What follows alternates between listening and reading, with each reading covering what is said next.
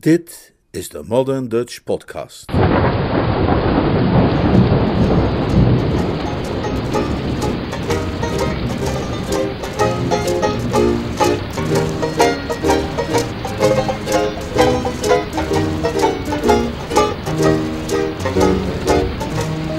Noodweer op kasteel Blauwings. Een roman van P.G. Woodhouse, Summer Lightning, vertaald en voorgelezen door Leonard Beuk. Hoofdstuk 5. Een telefoontje voor Hugo. De wet van Groot-Brittannië is een meedogenloze machine die, wanneer hij eenmaal in beweging is gezet, niet let op oorzaken en intenties, doch slechts de resultaten van onze daden in aanmerking neemt. Dromen die in scherven vallen, vormen geen excuus voor het in scherven gooien van glaswerk, en een gebroken hart kan geen wettige reden zijn om de botten van kelners te breken. Ronald Fish voerde dan ook geen gepassioneerd pleidooi toen hij de volgende ochtend moest verschijnen voor de edelachtbare bedienaar der justitie van het kantongerecht in Bosher Street, waar hem huisvredebreuk ten laste werd gelegd, gepleegd aan een besloten of voor de openbare dienst bestemd lokaal, te weten Mario's restaurant, en verzet tegen de politie bij het uitoefenen van haar taak, en wel in de persoon van agent Murgatroyd. Hij hief geen gebalde vuisten ten hemel, noch bezwoer hij zijn onschuld bij alles wat hem heilig was. De ervaring, maar al te duur verworven tijdens de jaren dat hij aan de universiteit verbleef, had hem geleerd dat, wanneer de wet je in zijn klauwen heeft en niets anders te doen valt dan een valse naam op te geven, je mond te houden en er het beste van te hopen. Tegen het middaguur, op de dag na die waarop de pijnlijke scène die ik hiervoor beschreven heb zich had afgespeeld, liet zodoende Edwin Jones, woonachtig Nasturtium Villas nummer 7, Cricklewood, met vijf pond minder in zijn zak dan toen hij gekomen was, zich door zijn vriend Hugo Carmody in een snelle taxi naar diens hotel vervoeren om al daar de brokstukken van zijn leven weer een beetje op te pakken en te pogen een nieuwe start te maken. Edwin Jones zelf toonde tijdens de taxirit weinig lust om een gesprek te beginnen. Hij staarde somber voor zich uit en beet aanhoudend op zijn onderlip. Hugo Carmody daarentegen neigde tot een zekere juichstemming. Het leek Hugo dat de dingen na een wat moeilijke eerste fase verder eigenlijk prima waren verlopen. Dat is keurig geregeld zo, zei hij tevreden. Ik hield het gezicht van de rechter scherp in de gaten tijdens zijn betoog en ik vreesde eerlijk gezegd toch nog even dat het veertien dagen onvoorwaardelijk zou gaan worden. Maar kijk eens aan, daar zit je, een vrij man en geen kans dat je naam in de krant komt. Ik noem het een morele overwinning. Ronnie liet zijn onderlip even met rust en lachte een bittere lach. Het zou mij niks kunnen schelen als stond mijn naam in elke krant in heel Londen. Dat meen je niet, halve zool, de veelgeroemde naam Fish. Denk je dat ook maar iets me nu nog wat kan schelen? Hugo keek bezorgd. Dit soort morbide gedachten, vond hij, was een Jones uit de Nasturtium Villas onwaardig. Uh, ben je nu niet bezig om van een mug een olifant te maken? Een mug? Ja, een mug, volgens mij wel. Want waar komt het, als je het goed bekijkt, nu allemaal op neer? Jij vindt die arme kleine Soe, ja, noem er geen arme kleine Soe. Jij vindt de dame in kwestie, verbeterde Hugo, in een danstent. Nou en? Nou, ik wil maar zeggen, hè, uh, wat is er mis mee als zij een keertje gaat dansen? Met een man van wie ze me gezworen heeft dat ze hem niet kende? Nou ja, op het moment dat jij haar dat vroeg, kende ze waarschijnlijk ook nog niet. De dingen gaan zo snel in de grote stad. Ik wou dat ik een dubbeltje kreeg voor elke keer dat ik met een meisje gedanst heb dat ik een paar dagen daarvoor nog nooit gezien had. Ja, maar ze had me beloofd dat ze met helemaal niemand uit zou gaan. Ah, juist. Maar ongetwijfeld met een uh, lichte twinkeling in haar ogen toch. Ik, ik bedoel maar, je kunt toch niet verwachten dat een meisje vandaag de dag zo'n belofte serieus neemt? Ik bedoel, kom op zeg, wees een beetje redelijk. En dan nog wel met die kleine gladjakker. Hugo schraapte zijn keel. Hij voelde zich een tikje beschaamd. Hij had dit aspect van de zaak liever onbesproken gelaten, maar Ronnie's laatste woorden liet hem als een echte Carmody en een heer geen keus. Nou, eigenlijk, uh, Ronnie, beste kerel, uh, zit het nog anders. Het is, het is niet zoals jij denkt. Ze is niet met die pilbeam naar Mario's gegaan. Ehm, ze was met mij. De onschuldige Hugo, begrijp je wel. Meer een broer van haar, als je begrijpt wat ik bedoel, dan iets anders. Maar Ronnie liet zich niet troosten. Ik geloof je niet. Maar beste kerel, jij denkt natuurlijk dat je handig bent en de boel een beetje kunt sussen zo. Maar ze was toch echt met die pilbeam bij Mario's? Ja, maar ik had haar daarmee naartoe genomen. Ze is daar dan misschien met jou gekomen, maar ze zat te eten met die pilbeam. Nee, helemaal niet. Ik, ik kan mijn eigen ogen toch wel geloven. En dat maakt trouwens niet uit wat je zegt, Hugo, want ik heb het met haar gehad. Ze heeft me laten zitten, terwijl ik nog geen week weg was. Nog geen week. En ze laat me al zitten voor een ander. Nou ja, het is mijn eigen schuld, had ik maar niet zo dwaas moeten zijn om te denken dat ze ooit ook maar iets om mij gegeven heeft. Hij deed er weer het stilzwijgen toe. En Hugo overwoog bij zichzelf verschillende reacties, maar hield ze uiteindelijk voor zich. De taxi stopte voor het hotel en Ronnie slaakte bij het uitstappen een woordeloze kreet. Nee, laat mij maar, zei Hugo attent. Het was wel een beetje heftig, vond hij, dat als iemand net vijf pond had moeten ophoesten voor de helhonden der wet, hij ook nog de taxi zou moeten betalen. Hij haalde zijn portemonnee tevoorschijn en betaalde de chauffeur. Het duurde even voor hij zich weer omdraaide, want de chauffeur hield zijn wisselgeld, volgens de regels van de Bond van Taxichauffeurs, ergens diep in zijn onderkleding verborgen. Toen hij eindelijk zover was, ontdekte hij tot zijn stomme verbazing dat Ronnie in die paar tellen dat hij met zijn rug naar hem toe had gestaan, op onverklaarbare wijze veranderd was in Sue. Het wisselkind staarde hem met ongelukkige ogen aan vanaf precies dezelfde plek waar zojuist zijn oude vriend had gestaan. hallo, zei hij. Ronnie is weg, zei Sue. Weg? Ja. Hij ging er zo snel als hij kon vandoor zodra hij me zag. En hij. Hij zei geen woord. En hoe kom jij dan hier? vroeg Hugo. Er waren natuurlijk andere dingen die straks nog wel aan de orde konden komen, maar dit punt moest toch allereerst even worden opgelost. Ik vermoedde wel dat jij hem mee zou nemen naar je hotel, en ik dacht dat als ik hem dan zag, dat ik dan misschien iets, iets tegen hem kon zeggen. Hugo raakte geschrokken. Hij was er vrijwel zeker van dat dit meisje op het punt stond te gaan huilen. En als er één ding was dat hij moeilijk vond, dan was het zich weten te gedragen in het gezelschap van huilende meisjes, en met name in het openbaar. Hij zou niet gauw die keer vergeten dat een zekere Yvonne Huppeldepup vlak bij Piccadilly Circus in zijn gezelschap uiting ging geven aan een plotselinge aanval van zielesmart, waarop een oude dame stil was blijven staan en had gezegd dat het botterikken waren zoals hij die alle ellende in de wereld veroorzaakte. Eh, kom mee naar binnen, drong hij snel aan. Eh, kom mee voor een cocktail of een kopje thee of een broodje of iets. Zeg, zei hij terwijl hij ervoor ging de lobby van het hotel in, waar hij twee stoelen wist te vinden in een afgelegen hoekje. Het, het spijt me ontzettend, dit allemaal. Ik heb het gevoel dat het allemaal mijn schuld is. Oh nee. Als ik je niet had gevraagd om met mij te gaan eten, maar dat, dat is niet het werkelijke probleem.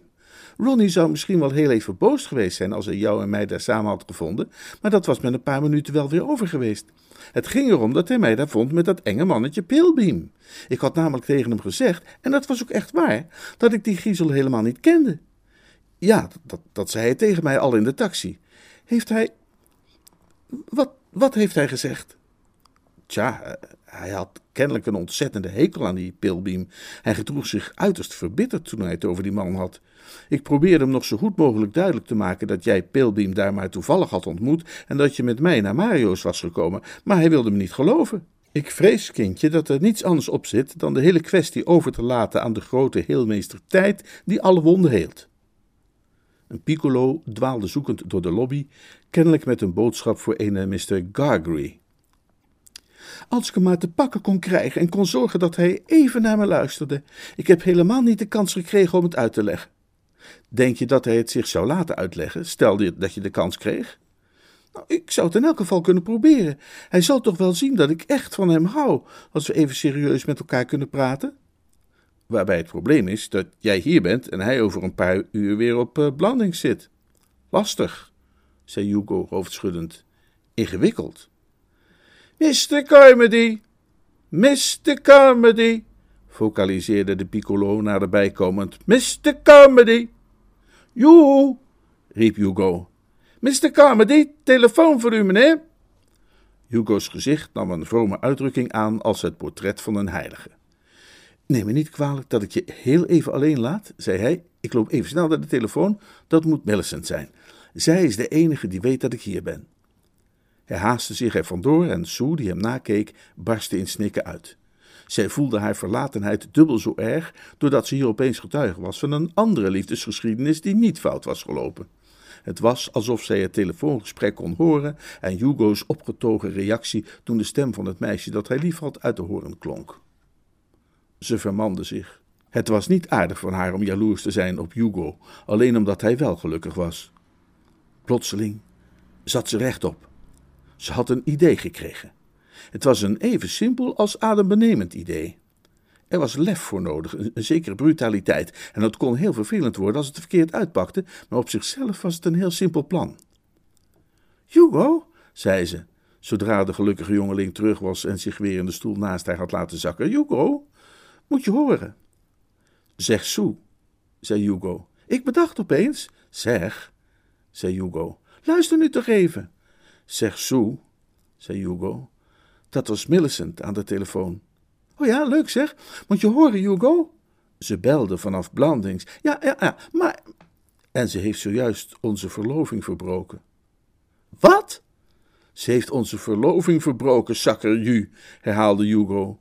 Hij wapperde dringend naar een passerende ober. Breng me als een speer een brandy met soda, zei hij. Zijn gezicht was bleek en vertrokken. Een beetje een stevige brandy met soda, alsjeblieft. Brandy met soda, meneer? Ja, zei Hugo.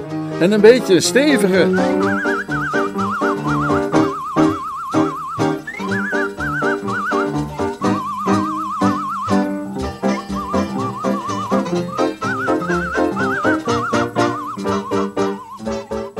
Hoofdstuk 6 Sue heeft een idee.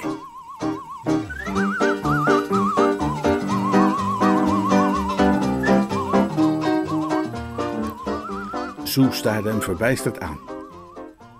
Jullie, jullie verloving verbroken? Onze verloving verbroken. In ogenblikken van spanning zijn het altijd de domste vragen die in een mens opkomen. Weet je dat zeker? Hugo produceerde een geluid dat klonk als het barsten van een papieren zak. Zelf zou hij desgevraagd hebben gezegd dat het een vreugdeloze lach was. Of ik het zeker weet? Nou, reken maar. Maar waarom dan? Ze weet alles. Alles wat? Gewoon alles, sufkop, zei Hugo, die in zijn ontsteltenis de hoffelijkheid van de Carmodies uit het oog verloor. Ze heeft ontdekt dat ik gisteravond met jou ben uitgegaan. Wat? Ja, dat. Maar hoe dan? De papieren zak barstte opnieuw. Een intens bittere blik verscheen in Hugo's ogen. Als ik ooit die slijmerige, gluiperige pilbiem met zijn vette haar nog eens tegenkom, zei hij, dan kan hij maar beter meteen zijn laatste gebedje zeggen, als hij daar nog tijd voor heeft, voegde hij eraan toe. Hij nam de brandy met soda aan die de ober hem bracht en keek Sue verdwaasd aan. Voor jou ook zoiets? Nee, dank je wel. Zoals je wilt. Het is voor een man in mijn positie niet gemakkelijk zich te realiseren, zei Hugo onder het nemen van een diepe teug, dat het ook mogelijk is een brandy met soda van de hand te wijzen. Uit mezelf zou ik daar niet zo op gekomen zijn. Sue was een meisje met een gouden hart. Bij deze tragedie vergat ze bijna haar eigen zorgen. Vertel me er alles van, Hugo. Hij zette het lege glas neer. Ik ben gisteren uit Blandings hierheen gekomen, zei hij, om bij het Argus Detective Bureau te gaan vragen of ze een mannetje konden sturen om een onderzoek in te stellen naar de diefstal van Lord Emsworth varken. Over dat varken had Sue wel meer willen horen, maar ze begreep dat dit niet het moment was voor dat soort vragen. Ik ging dus naar dat detectivebureau en daar heb ik met die Pilbeam gesproken, die daar de baas van is. Daar had Sue ook al een vraag bij, maar opnieuw zag ze er vanaf die te stellen. Ze voelde zich alsof ze aan een sterfbed zat en naar de laatste woorden van de stervende luisterde. Bij dat soort gelegenheden val je iemand niet in de reden. Maar ondertussen, sprak Hugo toonloos verder, had Millicent, van wie ik dat nooit verwacht had, ik heb haar altijd beschouwd als een blanke, onschuldige ziel, het Argus Detectivebureau al gebeld en ze opgedragen mij te volgen en verslag van mijn bezigheden aan haar uit te brengen, omdat ze vermoedden dat ik in Londen iets van plan was wat niet door de beugel kon. Door haar beugel. En kennelijk had ze Argus juist aan de telefoon gehad en hun verslag gekregen toen ze mij daarnet opbelde. Dat vertelde ze me allemaal in korte venijnige zinnetjes en ze voegde eraan toe dat als ik dacht dat wij nog steeds verloofd waren, ik drie keer mocht raden. Maar om me de moeite te besparen gaf ze me meteen het antwoord erbij en dat luidde: geen huwelijksklokken voor Hugo. En dan te bedenken, zei Hugo terwijl hij zijn glas oppakte en het na zorgvuldige inspectie met een teleurgestelde blik weer neerzette dat ik nog geintjes heb staan maken met die slijmerige stinkswam van een pilbeam over het achtervolgen van mensen en het verslag uitbrengen over hun doen en laten. Ja, echt waar. Vrolijke geintjes heb ik staan maken met die man. Toen ik wegging uit zijn kantoor hebben we gewoon nog een beetje lollig staan doen. Vrolijk en opgewekt loop ik de deur uit, volkomen zorgeloos en zonder te weten dat bij elke stap die ik doe een van zijn bloedhonden mij op de hielen ziet. Ha, nou, alles wat ik ervan zeggen wil, is dat als Ronnie op Pilbeams bloed uit is, en daar twijfel ik niet aan, hij toch eerst even zal moeten wachten tot ik er mijn portie van heb gehad. Sue, als vrouw, gaf die andere vrouw de schuld. Die Millicent kan volgens mij geen erg aardig meisje zijn, zei ze pinnig. Millicent is een engel, zei Hugo, altijd geweest. Alom geprezen, haar neem ik niets kwalijk. Nou, ik wel. Ik niet. Ik wel. Goed, dat moet jij weten, zei Hugo, schouderophalend. Hij wenkte de ober. Nog een keer hetzelfde, alsjeblieft. Nu doe ik het zeker, zei Sue. Haar ogen fonkelden. Haar kin stak resoluut vooruit. Wat doe je zeker? Terwijl jij aan de telefoon was, kreeg ik een idee. Ja, die heb ik ook wel eens gehad, ideeën, zei Hugo massa's. Maar op dit moment heb ik maar één idee: dat ik die gladjakker van een pilbeam in mijn handen moet zien te krijgen. En dat ik hem dan zijn glibberige nek omdraai, tot zijn vettige hoofd los over de grond rolt.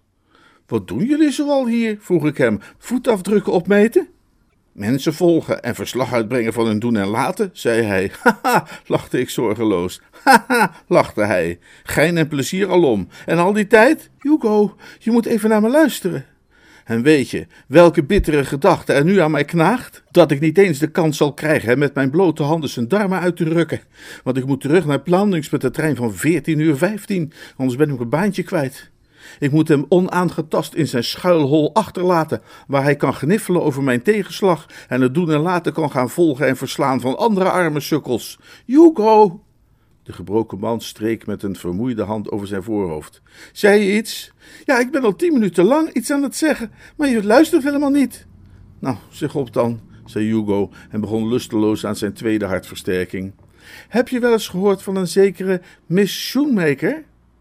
Nou, die naam komt me bekend voor. Wie is dat? Dat ben ik. Gekweld nam Hugo het glas van zijn lippen. Ja, vertel nu even geen onzin aan een man met een gebroken hart, vroeg hij smekend. Wat bedoel je?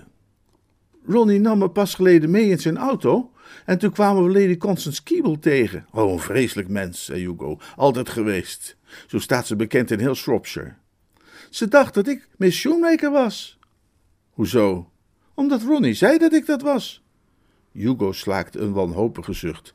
Ingewikkeld, ingewikkeld. Mijn hemel, wat ingewikkeld. Nee hoor, het was allemaal heel eenvoudig en heel vanzelfsprekend. Ronnie had me juist over dat meisje verteld, die Miss Shoemaker, dat hij haar in Biarritz had ontmoet en dat ze naar Blandings wilde komen enzovoorts. En toen hij zag dat Lady Constance ontzettend wantrouwig naar mij keek, kwam hij plotseling op het idee om dan maar te zeggen dat ik haar was. Dat, dat jij Lady Constance was? Nee, idioot. Miss Shoemaker. En nu ga ik haar een telegram sturen. Lady Constance, niet Miss voor het geval je dat vragen wilde. Om haar te zeggen dat ik op weg ben naar Blandings. Zogenaamd als die Miss ja. Hugo schudde zijn hoofd. Kan niet. Hoezo niet? Volkomen onmogelijk. Hoezo? Lady Constance verwacht mij, gebruik je verstand. Ja, dat doe ik juist, ik gebruik mijn verstand. Er is iemand anders die onzin loopt uit de kraam en ik wil geen namen noemen, maar dat ben jij. Besef je dan niet dat op het moment dat jij daar op de stoep staat, die Miss Shoemaker natuurlijk daar aankomt in hoogst eigen persoon, zodat je hele plannetje in duigen valt? Wel nee, die komt helemaal niet. Waarom niet? Omdat Ronnie haar een telegram gaat sturen, zogenaamd afkomstig van Lady Constance, waarin staat dat er roodvonk heerst of iets dergelijks op Blandings Castle en, en dat ze maar beter niet kan komen. Hugo's houding van laatdunkende kritiek gleed van hem af als een te wijde jas. Hij ging recht overeind zitten. Hij was zo getroffen dat hij zijn brandy met soda omstootte, zonder er zelfs maar een spijtige blik aan te wijden. Hij liet het onopgemerkt in het tapijt trekken. Soe! Als ik eenmaal op landings ben, kan ik met Ronnie praten en kan ik hem wel tot reden brengen. Precies. En dan kun jij Millicent wel duidelijk maken dat helemaal geen kwaad in school dat wij samen uit waren, omdat ik met Ronnie verloofd ben. Inderdaad. Zien wij iets over het hoofd? Nou, ik dacht het niet. Behalve dan dat jij ons waarschijnlijk al na vijf minuten door de mand laat vallen door Sue tegen me te zeggen. Hugo maakte een zorgeloos armgebaar. Maak je daar maar geen zorgen over, zei hij. Want als ik dat doe, maak ik het meteen weer goed door te zeggen dat ik shoe bedoelde. Eh, een soort afkorting van shoemaker. Ga er nu maar gauw nog een telegram sturen. Blijf telegrammen sturen. Laat niets aan het toeval over. Stuur er een dozijn en leg het er een beetje dik op. Zeg maar dat kasteel Blandings zwaar getroffen is door diverse epidemieën. Niet alleen roodvonk, roodvonk en de bof. Om maar te zwijgen van uh, tennisarm, suikerziekte, gordelroos, de mazelen en de paardenworm. Dat is een geweldig idee, Suzanneke. Zet hem op!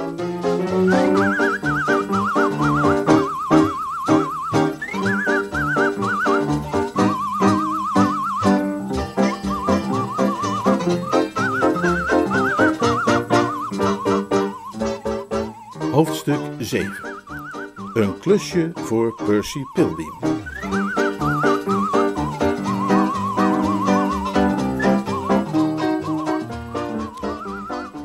De zon nodigde ieder weldenkend mens uit om naar buiten te komen en te genieten van haar warme stralen. En scheen ook naar binnen door de ramen van de grote bibliotheek op kasteel Blandings. Maar Clarence, de negende graaf van Emsworth, die normaal gesproken veel van de zon hield, kon er deze keer niet vrolijk van worden.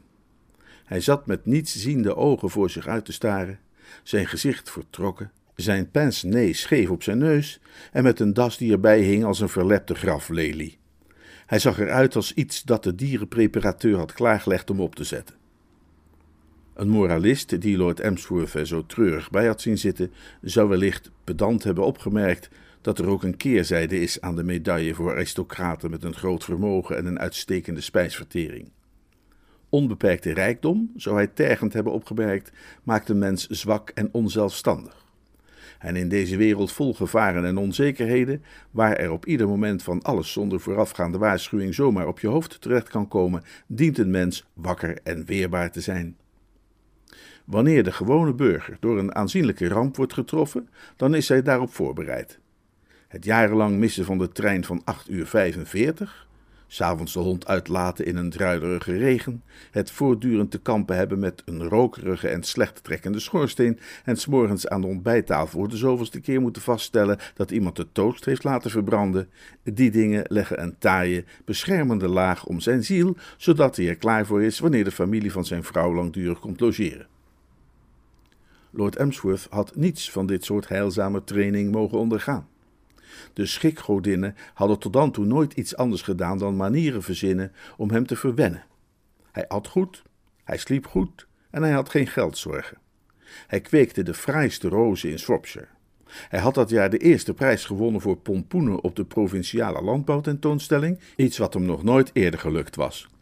En vlak voor het moment waarop de gebeurtenissen uit dit boek een aanvang nemen, was zijn jongste zoon, Frederik, getrouwd met de dochter van een Amerikaanse miljonair, en was 3000 mijl van kasteel Blandings verwijderd gaan wonen, met een enorme hoeveelheid mooi diep water tussen hen in.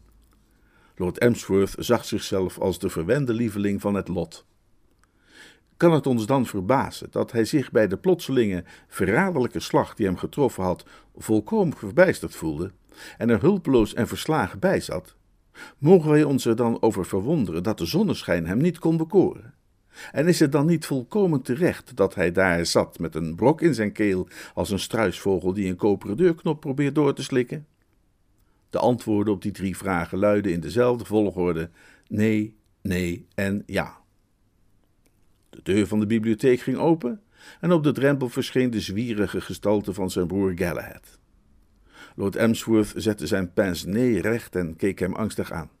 Hij wist hoe weinig tact de hoogwelgeboren Galahad wist te tonen in zijn schrijfstijl, hoe weinig respect, en hij wist hoe matig zijn belangstelling was voor de strijd om de hoogste overwinning in de vette varkensklasse.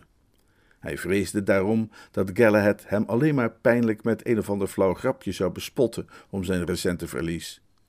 Er was echter geen spot te ontdekken op het gezicht van zijn broer, maar een ernst die hem sierde. Lord Emsworth voelde zich opgelucht en al bijna getroost. De hoogwelgeboren Galahad nam een stoel, trok de knieën van zijn broek op, schraapte zijn keel en begon te spreken op een toon die eenvoudig niet sympathieker en gepaster had kunnen zijn. Een beroerde geschiedenis dit, Clarence? Afschuwelijk, beste kerel. Wat denk je eraan te gaan doen? Lord Emsworth haalde hulpeloos zijn schouders op. Dat deed hij eigenlijk altijd wanneer men hem vroeg wat hij van plan was ergens aan te gaan doen.